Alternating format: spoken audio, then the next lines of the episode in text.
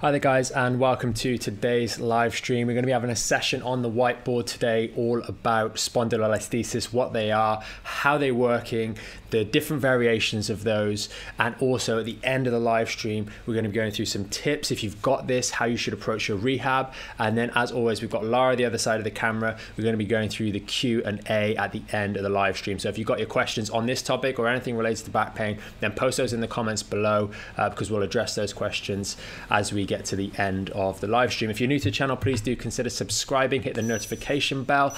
Um, that allows you to stay up to date when we go live. We go live every single weekday, and some exciting announcements coming tomorrow. We'll be doing our first or starting our first giveaway, so you'll definitely want to stay tuned for that one. That'll be tomorrow morning, I think around about 8:45. So, with that being said, let's get into today's live stream.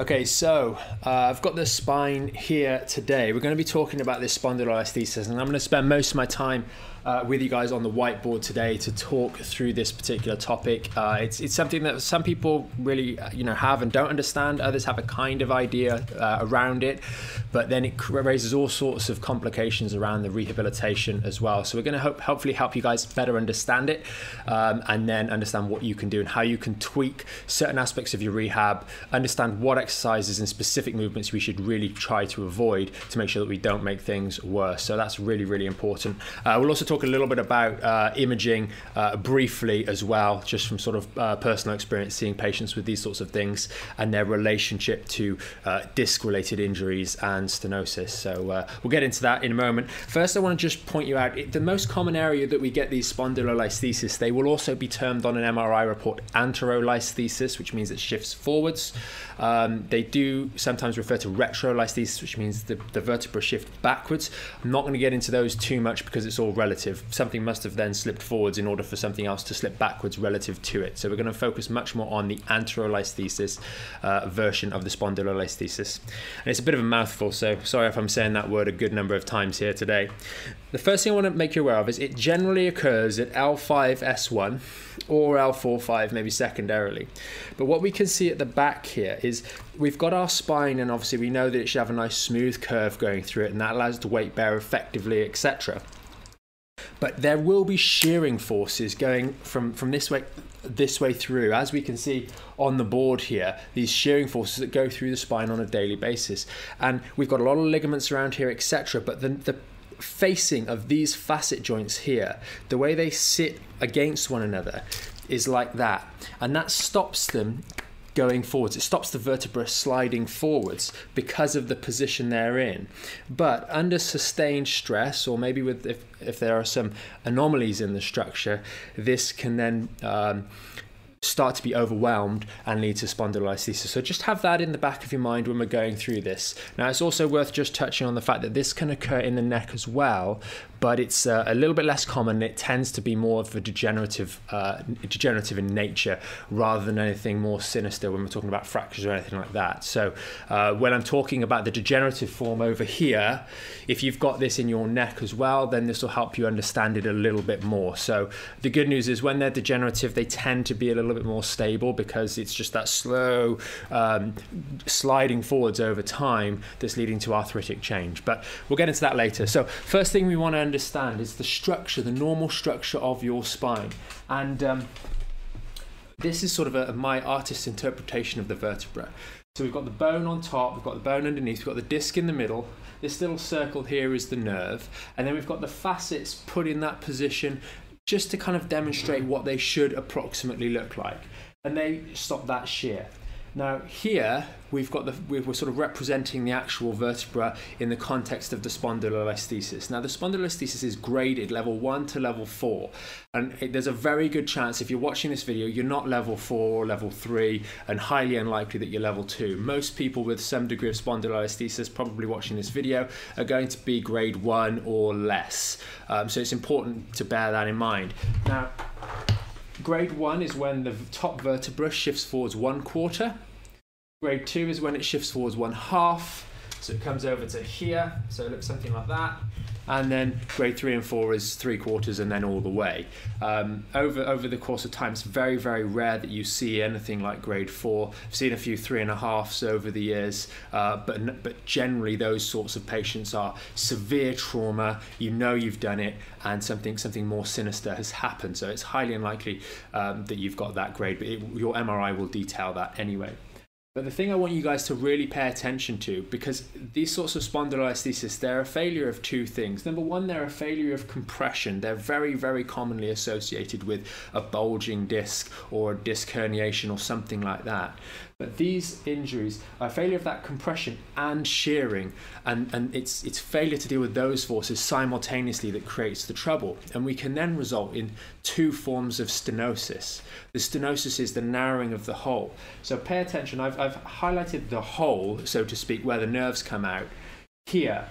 Uh, in the in the red, and we've highlighted it again down here in these two variations. But that space where this little nerve comes out gets affected. The other thing to bear in mind is looking top down, the spinal cord, the journey it will have to travel as well as it's coming down through here, will also potentially be affected, which is why if we don't know these things are going on, it can give you some rather peculiar symptoms from time to time. But again, the, the, the more serious variations, grade uh, three and four, uh, are, are, much less likely you're, that you're suffering with those. So if we start off with the lytic or defect variation, now, this is the one whereby uh, when we're growing, when we're developing, if we go back to the original drawing here, we start off with a cartilaginous structure when we're a child and when we're uh, developing in utero. And what happens is through our through our teenage years and our childhood years, these cartilage structures are turning into bone. And for whatever reason, during that developmental process, as this is developing into bone and this is developing into bone, the two areas of bone meet at a point around about here, which is called the pars interarticularis. You don't need to remember that, but it's a point around about there, somewhere in here, or just in the front here. If I draw it on here like that, you guys can see that little line just in and around there. And what's happened here is that the bone hasn't become continuous there's a little cartilage line down there which is connecting the two islands of bone. And we know that the bone is going to be a lot stronger and continuous bone is going to be a lot stronger than having this cartilaginous weakness point in there. And that's when you get on your MRI a pars defect or pars interarticularis defect. And that leads to vulnerability in this region here. So when we have repetitive stress etc on the spine over an extended period of time especially with these shearing forces, and this is usually usually accompanied by sticking the bum out and being in that position too much, anterior pelvic tilt, proper anterior pelvic tilt, and we've discussed that in other videos uh, with regards to the alignment. As as we stick the bum out, we create much more shearing forces down through here. You can see how gravity is really creating a lot of shearing, driving this down through there uh, to create a lot of pressure on these little facet joints here, as we mentioned. And if there is a weak point at this at this point here, it's going to allow it to shear forwards, and that is when this sort of thing starts to happen, and we get that spondylolisthesis starting to occur. Now, interestingly enough, this will quite often, in my opinion, be an incidental finding. If you've got the defect, you will have had it more or less since your middle, uh, sort of middle teenage years, and it may well slowly be moving, but it creates a vulnerability. And like many of these things, patients find out them when they've injured themselves. Maybe you've done a silly movement or uh, you know uh, some sort of fall or knock or anything like that, or repetitive strain on the area, and it's created inflammation. But then the fact that this is there becomes a barrier to recovery. It was already there before you had pain, but you've now flared it up, and now it's more difficult to uh, deal with the underlying situation because we've got that extra degree of vulnerability in our back, that extra degree of mobility excess mobility in an area that we should have a good degree of stability. So that's very important. I say it's like if you had a waiter carrying lots of drinks, if they're walking around on on the ground on their shoes, then if you knock them, they might be able to carry that tray and not spill any glasses. But if they're roller skating around on one leg and you knock them, all of a sudden, what looked like a very composed waiter, all the glasses go flying all over the place and it's difficult to pick them up. So, a lot of people will be managing with these uh, and then they have an injury that then they struggle to recover from. But the implication of that is as this vertebra slides forwards, I've drawn on here and I haven't really drawn the disc too much, but you can already see what's happening to the space where the nerves come out of, and this is what leads to that stenosis, a changing of the bony canal. So we've got two holes that are on top of one another like that. Uh, there we go. And then that one's shifting forwards. And you can see how that small hole gets a little bit smaller, and now that occupies, that creates smaller space. And when this occurs in conjunction with an injury, we get a lot of inflammation. I put inflammation and swelling down here. That's going to start to fill this space as well, excess inflammation. Plus, what we normally get is a degree of bulging from the disc as well to further encroach upon this. And I'll use this opportunity to touch briefly on MRIs. This is why I really struggle with MRIs as being useful from a point of view of helping patients with rehabilitation. Because if this is a, a mobile spondylolisthesis, when you lie down on your back, quite often they can just bump back into place. And this normally happens with sort of grade half to one. They might pop back into place. So you go to the MRI and they say, You've got a disc problem, we're going to do these things to help you. But then when you get a standing up x ray, you realize, wait a second, there's something more going on here this vertebra actually slides forwards and now we know we've got a spondylolisthesis and something that's a little bit less stable. So we need to take that into consideration when we're recommending to to you guys as patients or as people doing our rehab programs, you need to appreciate that there's a little bit more work. It's going to be a little bit of a longer process to provide stability back to this region of abnormal levels of, of mobility. So, very, very important one, and why I really do look at standing up x rays as being so much more useful for uh, accurately assessing these sorts of things. The spine is a load bearing structure, that's how it is, is, is used on a daily basis, and that's generally where it fails. It fails in load bearing. So, I've used the example before. If I was trying to look for a hole in this cup, I'm going to find it much easier when it's load bearing with water in it than if the if the cup is empty. I'm not really going to find where the leak is. So that's an important one. Now over a period of time, this one doesn't tend to affect the facets as much. If we move over to the degenerative type, this is the one where it does. So if we've got excessive forces, as we mentioned earlier, shearing at this particular segment for a long period of time, and this is the variation that tends to happen in the neck as well, then that's going to bang those facets, grind those facets for extended periods of time and wear down the cartilage surface that was separating them, like up here. And what we then start to see is this process occurring we see a different kind of stenosis, a different picture here. Now, this will normally be accompanied by a degree of disc bulging, which I haven't drawn out too much on the image here. But we also get these osteophytes starting to form around the facet joints as they compress and slide and shear forwards, and there's a bit of deformation to the bone. This variation is going to be a lot more stable in reality, but if you irritate the area, if you have a minor strain to this area, maybe we've done some gardening or we've uh, loaded the dishwasher and we've you know been knocked by the dog for example while we're putting a plate at the back of the dishwasher then we can tweak some of the soft tissues around here. And if you look at the space the red space that we compared at the very start it's a lot lot smaller. So what we find with these conditions or these this state of affairs is that the patient will maybe get what we would what, what I would call a more insignificant injury, something that this guy here would just shake off and, and you know, oh, I'm a bit sore for today and then I'm fine tomorrow because we heal nicely. But in this scenario, because there's such a smaller space, the small degree of inflammation that builds up that may not bother this person creates a lot more trouble in this individual here. and that's why symptoms can be more more severe. Maybe we immediately get that shooting pain down the leg because it's providing significant irritation of the sciatic roots, or maybe we get much more intense back pain as a result of this because there's just less space here. Think about your ankle if you sprain it, how much a relatively minor ankle sprain can really swell that ankle.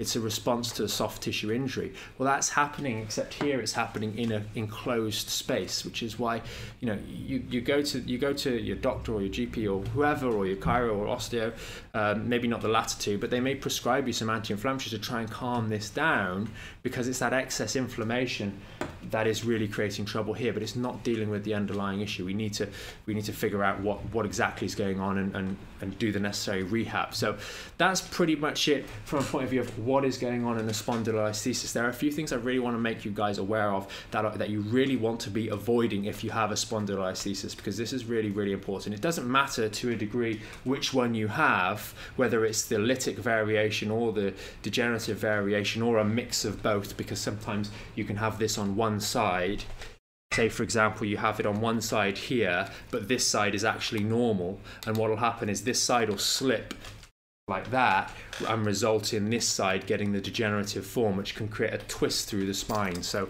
th- these things can get a little bit more complicated but we really want to be avoiding extension movements so that's going to be that sort of movement really pushing backwards.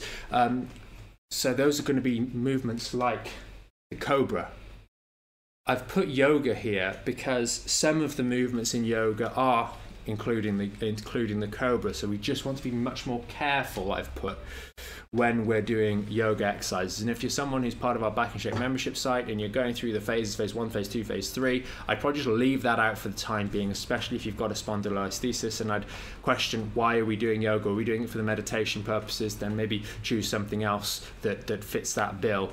But we want to be very careful about those extension based movements. Now, you might be thinking, I thought I'd just cover the towel first. Well, what about the towel? That's a very important question. We, we do want to be cautious when we're doing the towel. So, what we generally recommend is remember, we've got two issues here. We've got the shearing, but we've also got the compression, which irritates the disc.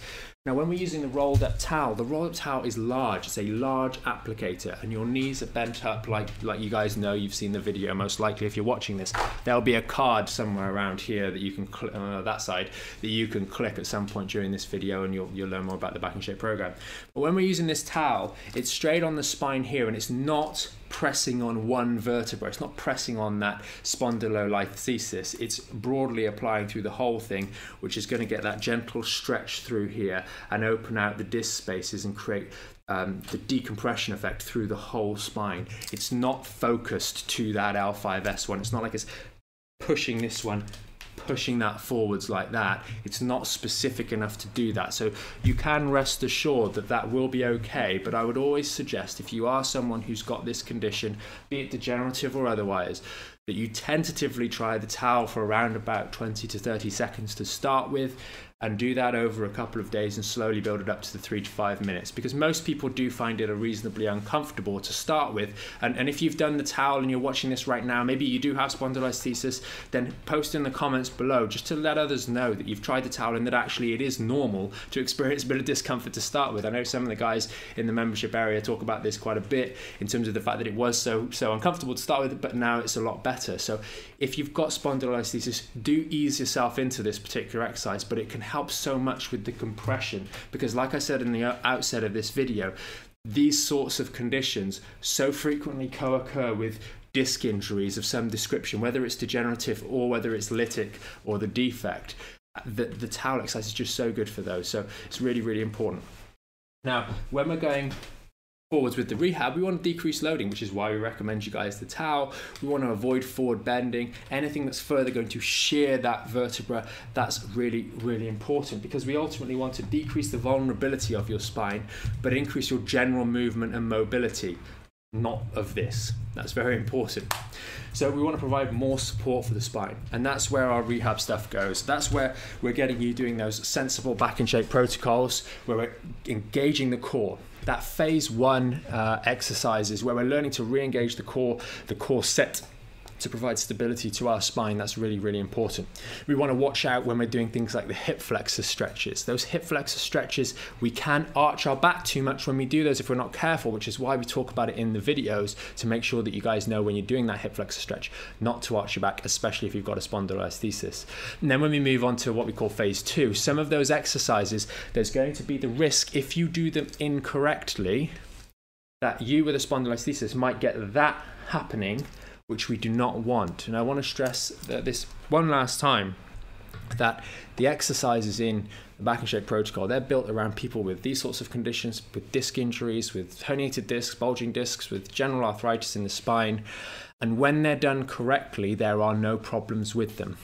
But if we don't get that proper engagement through here to provide stability and protection, particularly in this region, which is where the L5S1 is on the back, and if we don't do those correctly, if we allow our stomach to disengage when we're doing things like the dead bugs or the marching bridges or the squats or the other exercises in phase three, if we don't allow, if we don't keep everything engaged, then you, as someone with a spondylolisthesis, will be more vulnerable.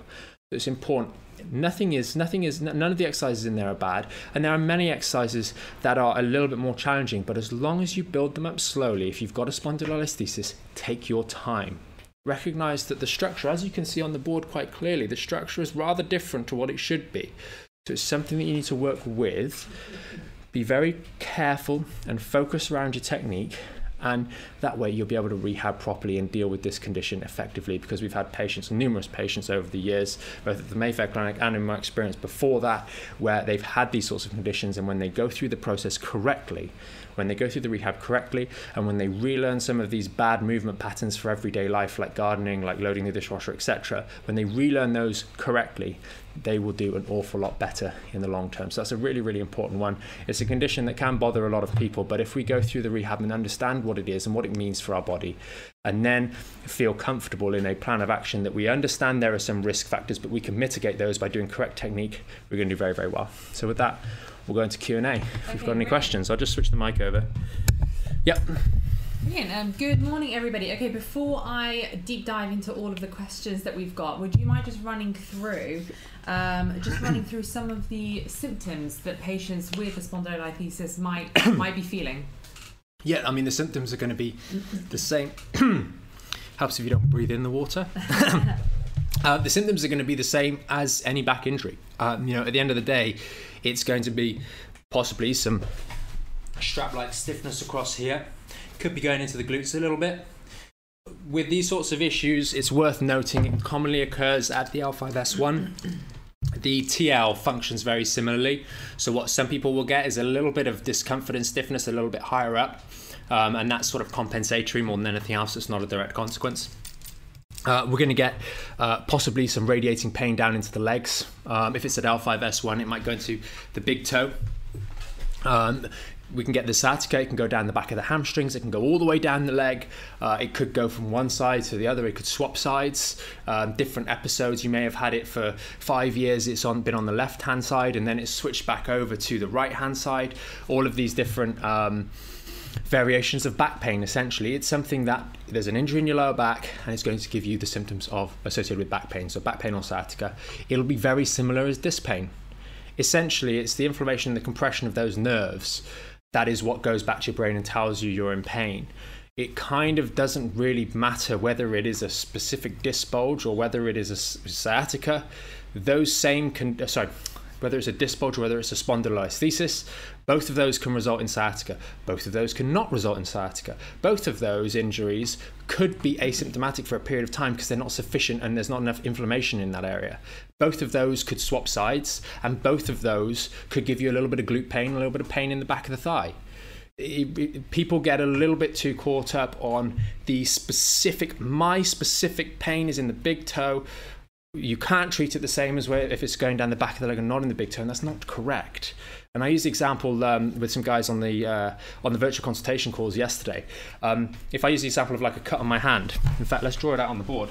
Um, if we've got a little cut on the hand, okay, if you do a funny movement and you tear this bit of the scab here, or you tear this bit of the scab here, the pus, the inflammation, the bit of bleeding and weeping is going to happen in this region here or this region here, okay, because that's the injury if we've got the nerve that goes down the leg there, it's going to irritate that nerve. If we've got the nerve that goes to the big toe there, it's going to irritate that nerve. Now, that injury is the same, it's no different. We don't treat it differently because the scab is picked off on this side instead of this side. We still need to treat it the same. It's the same area, but it can result in different symptoms. And I think people get caught up a little bit too much on that. We need to understand where the injury is. Your body is going to go through the natural healing process trying to heal it, but we need to work on getting proper movement so we stop picking the scab.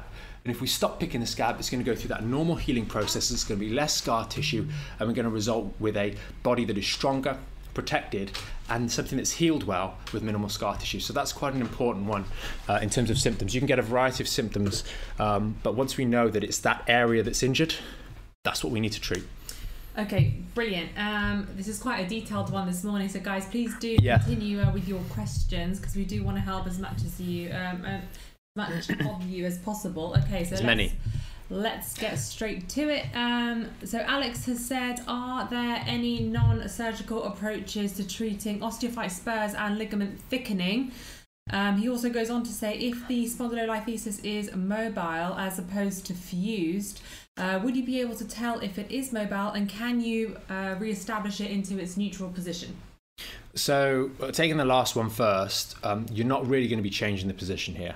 Um, you're not going to be moving that vertebra back, etc. Because we, fun- fundamentally, we can't really move them back because in order to move them back, you'd have to come around to the front and poke it back. So we can't really do that.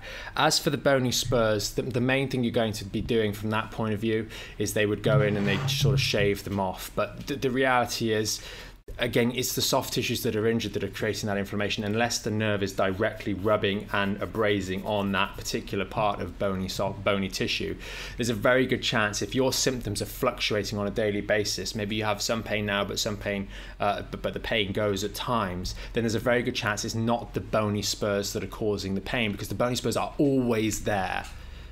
The same thing with the ligamental thickening. It's commonly ligamentum flavum that thickens because it's kind of under more stress, so it hypertrophies, which means it grows, it increases in response to that stress. So if we can eliminate those stresses and, and reduce the level of inflammation around those structures, especially if you find that symptoms do fluctuate, maybe they go from a five to a seven or a five to a ten, but they go back down to a five again, there's a very good chance that it's not necessarily the bony spurs that are the primary problem, and we can really get around those by just doing some solid rehab and stop injuring it in the short to medium term. If it's mobile, the main way you're going to find that is that, it, that the image, the alignment varies between lying down and standing up, and you can see it shift forwards. Um, if it is a degenerative spondylolisthesis, they tend to be a lot less mobile. They tend to be a lot more rusty, so to speak. It kind of just stuck in there because it's basically the, the impaction of the one joint. We remember we mentioned these facet joints here.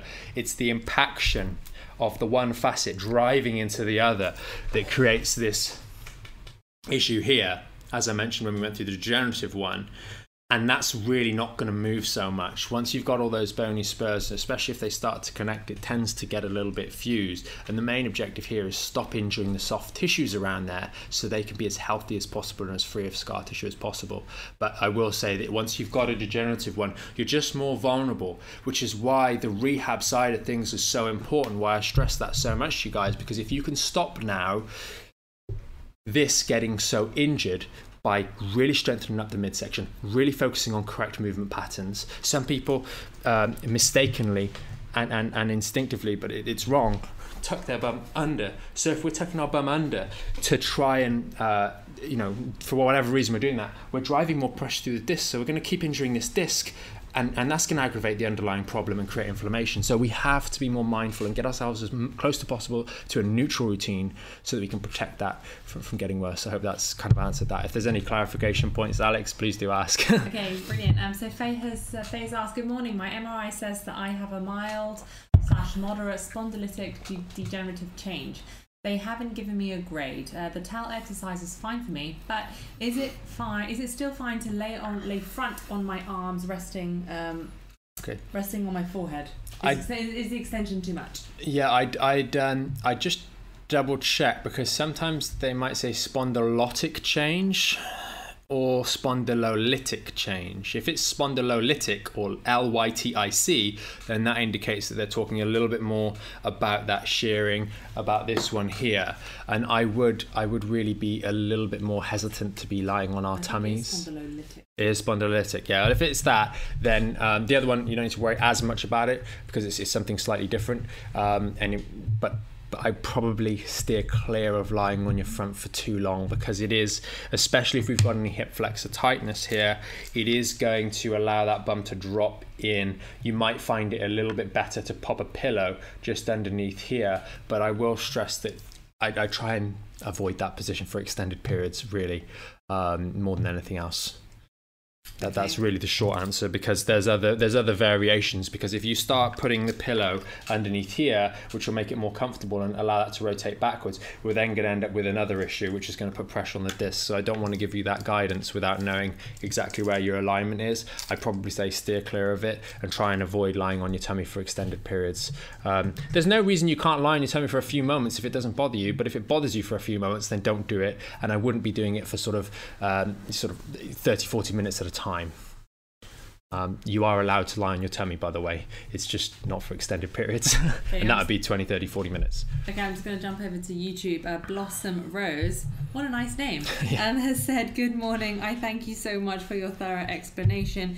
Technique is so much more important than repetition. Yeah. So appreciate your work. So No, it really is. Um, the, the the technique is so important. When, when we've got these or other conditions, I know some of the guys um, in the membership have, have had surgeries in the past. We get patients coming in, they've got bolts in the spine, um, you know, to hold these things together. I didn't really touch on the surgical interventions for these sorts of things when they're really severe, um, but sometimes you get bolts basically put in. Um, so a bolt here, a bolt here, and then screws that go in that hold the thing in place. Um, but even if you've got those, if we've got any sort of abnormal structure, the technique is just so important.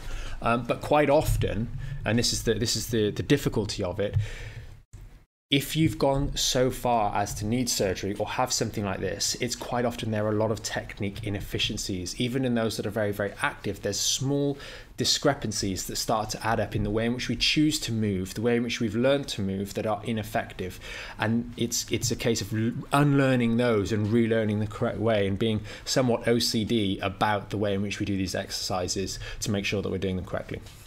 Okay, brilliant. I'm just going to go back to Facebook. Karen has asked, Can you only get a spondylolisthesis if you have a pars defect? No. Uh, so that would be the you can get a fracture. Um, you can literally just fracture it, but that's going to be much more traumatic. You're going to know you've done that um, if, if it's a complete fracture and you haven't had a defect a defect there in the first place. What, what there are a few groups um, in my experience that seem to be quite vulnerable to this, and they tend to be the uh, the dancing community. So it's going to be uh, the gymnasts, the ballet dancers, uh, in particular, um, those that are doing from a young age a lot of hyper backwards bending, excessive backwards bending, doing things like the wheel and, and bridges, etc. They lend themselves to these sorts of conditions. Um, so you just want to be very very cautious if you're in that sort of group. Um, I always I always you know, whenever I get a patient that comes in with more severe lower back pain and they're in their early 20s uh, or sometimes 30s, because what happens is, is kind of they're either super, super flexible and strong when they're doing those activities from like three through to 16, 18, 20, and then they stop like completely cold turkey and don't do anything for the next five to 10 years, and then the back pain starts, or they kind of slow, they, they stop and then it slowly comes on uh, immediately. So uh, those groups I always think of. Okay, awesome. Um, Joe on YouTube has asked, uh, will you always have some element of pain with the spondylolisthesis, even if you do all of the right things with the rehab?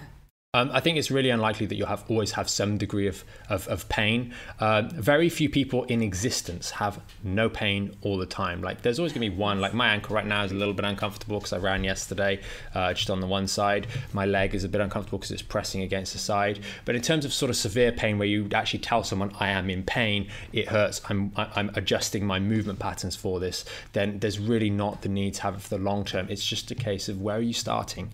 Some people will say, well, like if I can't fix it in six weeks or in three weeks, then there's no point. Well, sometimes it's a case of undoing 30, 40 years of bad work, and that's not going to happen in a short period of time. So, um, I would say that if you follow these sorts of protocols and do these exercises diligently and make the changes outside um, of the rehab environment in terms of the way in which we move, etc., we're more diligent about the way in which we use our body. There's really very little reason why these things should be persistent um, and and be a, a long term problem. Okay, brilliant. Um, some more. They, comments? sorry, they will be a long term problem, Yeah. but they won't be long term symptomatic, if that makes sense. Okay, some more comments and questions coming through on Facebook. So Faye has said, uh, so even with degenerative spondylitic change, uh, spondylolytic change, with good core rehab, can you still be a very active person Yes. doing lots of sport, or is it the case of changing your lifestyle? No, you, you've kind of hit it on the on the head, really. There. Um, I mean, there's certain things I would want. Anything could be bad. I mean, you could be you could be going up into the loft and fall out of the ladder, you know, and that's not going to be good whether or not you've got a spondylolisthesis. Um, there are certain sports that I probably wouldn't recommend. I mean, going bungee jumping, is that necessarily the best idea? Probably not. But in terms of having these sorts of changes that, that it was Faye, right? Faye, Yes, Faye, Faye. uh, described, um, there's no reason why you can't lead a normal life, but you must go through the necessary rehab beforehand. And especially maybe the younger people tend to be a little bit more impatient. Evaluate how long you've had this problem, how long it's maybe been building up or been an issue for the extent for an extended period of time. And take that into consideration when you're considering returning back to activities. And i know we discussed that yesterday on the live stream about that acronym that i made up treat. Uh, test um, rest evaluate action if necessary or adjust and then test again we want to slowly reincorporate these activities in the future but i definitely wouldn't be doing any of that until we've passed phase three Okay, uh, so this is super. Uh, we've got um, Alex Sparks saying, I do get some tingling and pain down the buttocks when I do the phase one core exercises for the psoas muscle. This, uh, this has developed, wasn't there at the start, on the right thigh, particularly. Any suggestions? I am a, uh spondy, uh, last known grade one. And then Alex Vesco has replied to Alex also saying, I had this as well, Alex, but now it has gone. I imagine I've strengthened my core a little bit. Yeah, so one thing to be really mindful of with the psoas exercise, as we're engaging that psoas, we cannot, and sometimes people do this, as they engage the psoas, they lose the core engagement. So you press down onto that leg and that happens a little bit. And that is probably where you're going wrong a little bit, Alex. Um, make sure you're really, really holding that core, so the core engagement, really nicely and then pressing in. Because if you lose it, you're going to arch your back and that's going to irritate you and create a little bit of that tingling numbness, uh, numbness pain. Um, so be very, very mindful of that. Uh, secondarily, if it's going a little bit sort of uh, burny or, or, or rubby on the thigh, that can also be that you're just engaging those muscles, and the rectus femoris, one of the other muscles, is being involved and just getting a little bit tired. Be really cautious about that when you're doing the dead bugs as well, because we've got to keep that core engaged. The same thing can happen if you lose the midsection engagement. If as you as your leg as you engage these muscles and you slowly lower them, if that happens and the tummy sticks out, then that's going to be really bad for you. So you've got to keep it in and on as we're doing the engagement so that the spine does not move. Sometimes placing a smaller rolled up towel, just like a hand towel, just in the back here to support it and, and give you that mental feedback so you can feel if you're coming off the towel. That can really help you as a little aid to make sure you're doing that particular exercise correctly. Okay, brilliant. I think that is all the questions for today. Awesome. Uh, yeah. Do you want to just, um, if there are any more questions, maybe just pop them in now. Do you want to just let everyone who maybe isn't involved in the Back in Shape program know how to get involved, just in case they're watching this? um, Yeah, yeah. If, if you're watching this uh, sort of for the first time and, and you're not part of our Back in Shape membership, we've discussed a, a few bits of that um, today. There'll be a card either up in this corner here somewhere or just underneath, uh, which you can click the link to that and, and learn a little bit more about the Back in Shape program. Essentially, there to take you through uh, the appropriate rehabilitation process. But please, please, please, we get a lot of people that skip the additional information and just jump straight into the exercises. And we can tell that by some of the questions that we sometimes get asked that people maybe have skipped some of the um, some of the educational units because back pain isn't just a, about an injury it's about a number of factors that have led to that injury developing and more importantly that have prevented that injury from recovering because our body heals our body turns over. We're not the same person that we were a week or a month ago. Literally our cells change they divide they replace everything and your body is constantly trying to heal. And it's how we're using our body on a daily basis that's in some of those additional lessons that really teaches you guys the principles that are necessary to go in conjunction with those exercises. It's about you do maybe that one hour's worth of exercise um, a day. So if you're doing phase one or phase two, uh, then it'll total about an hour, maybe a touch longer than that. But there's 168 hours in a week. So how are you using the other 161 hours? And that's where those additional units of information are are there to help you in those other 161 hours because you can do the right things during your exercises. But if then we go straight back out and we're down doing stuff like this, we're going to get in trouble. So if, you're interested in it, click the link underneath. If you're a, if you're an existing member and maybe you've can't remember some of the stuff we've spoken about in some of those videos, then please do go over there and check them out. Watch those videos again. Did you have a question, Lara? Um, well, just just last night that we put that we put the little uh, tutorial on how to use the uh, the dashboard. Yeah. Um, and that's the first video that you will now see when you log into the Back in Shape program. Yeah, if you're on the if you're if you're looking at it on mobile, there's a little video now that you can just tap at the very top of the page that just shows you how to orientate yourself around the membership area to make sure you know what you're looking at. Okay, But, um, um, lots of positive feedback. Thank awesome. So Thanks, guys. So thank I'll have a so look at the comments afterwards. Really wonderful. Awesome. Uh, so if you're new to the channel, do please consider subscribing. Hopefully you found this video really helpful. And if you know someone else who's got spondylolisthesis or struggling with it, maybe they don't necessarily fully understand it, or, or you feel like they might be getting worse over time, please do consider sharing this video with them. Um, if you're one of our subscribers, do please stay tuned because tomorrow we've got the announcement of that giveaway. It should be really, really awesome. Um, so we'll discuss more details on that tomorrow. But with that being said and all that out the way, if there's nothing else, Lara, Yeah, no, that's everything. have a great afternoon. We will see you guys tomorrow with another live stream. Bye.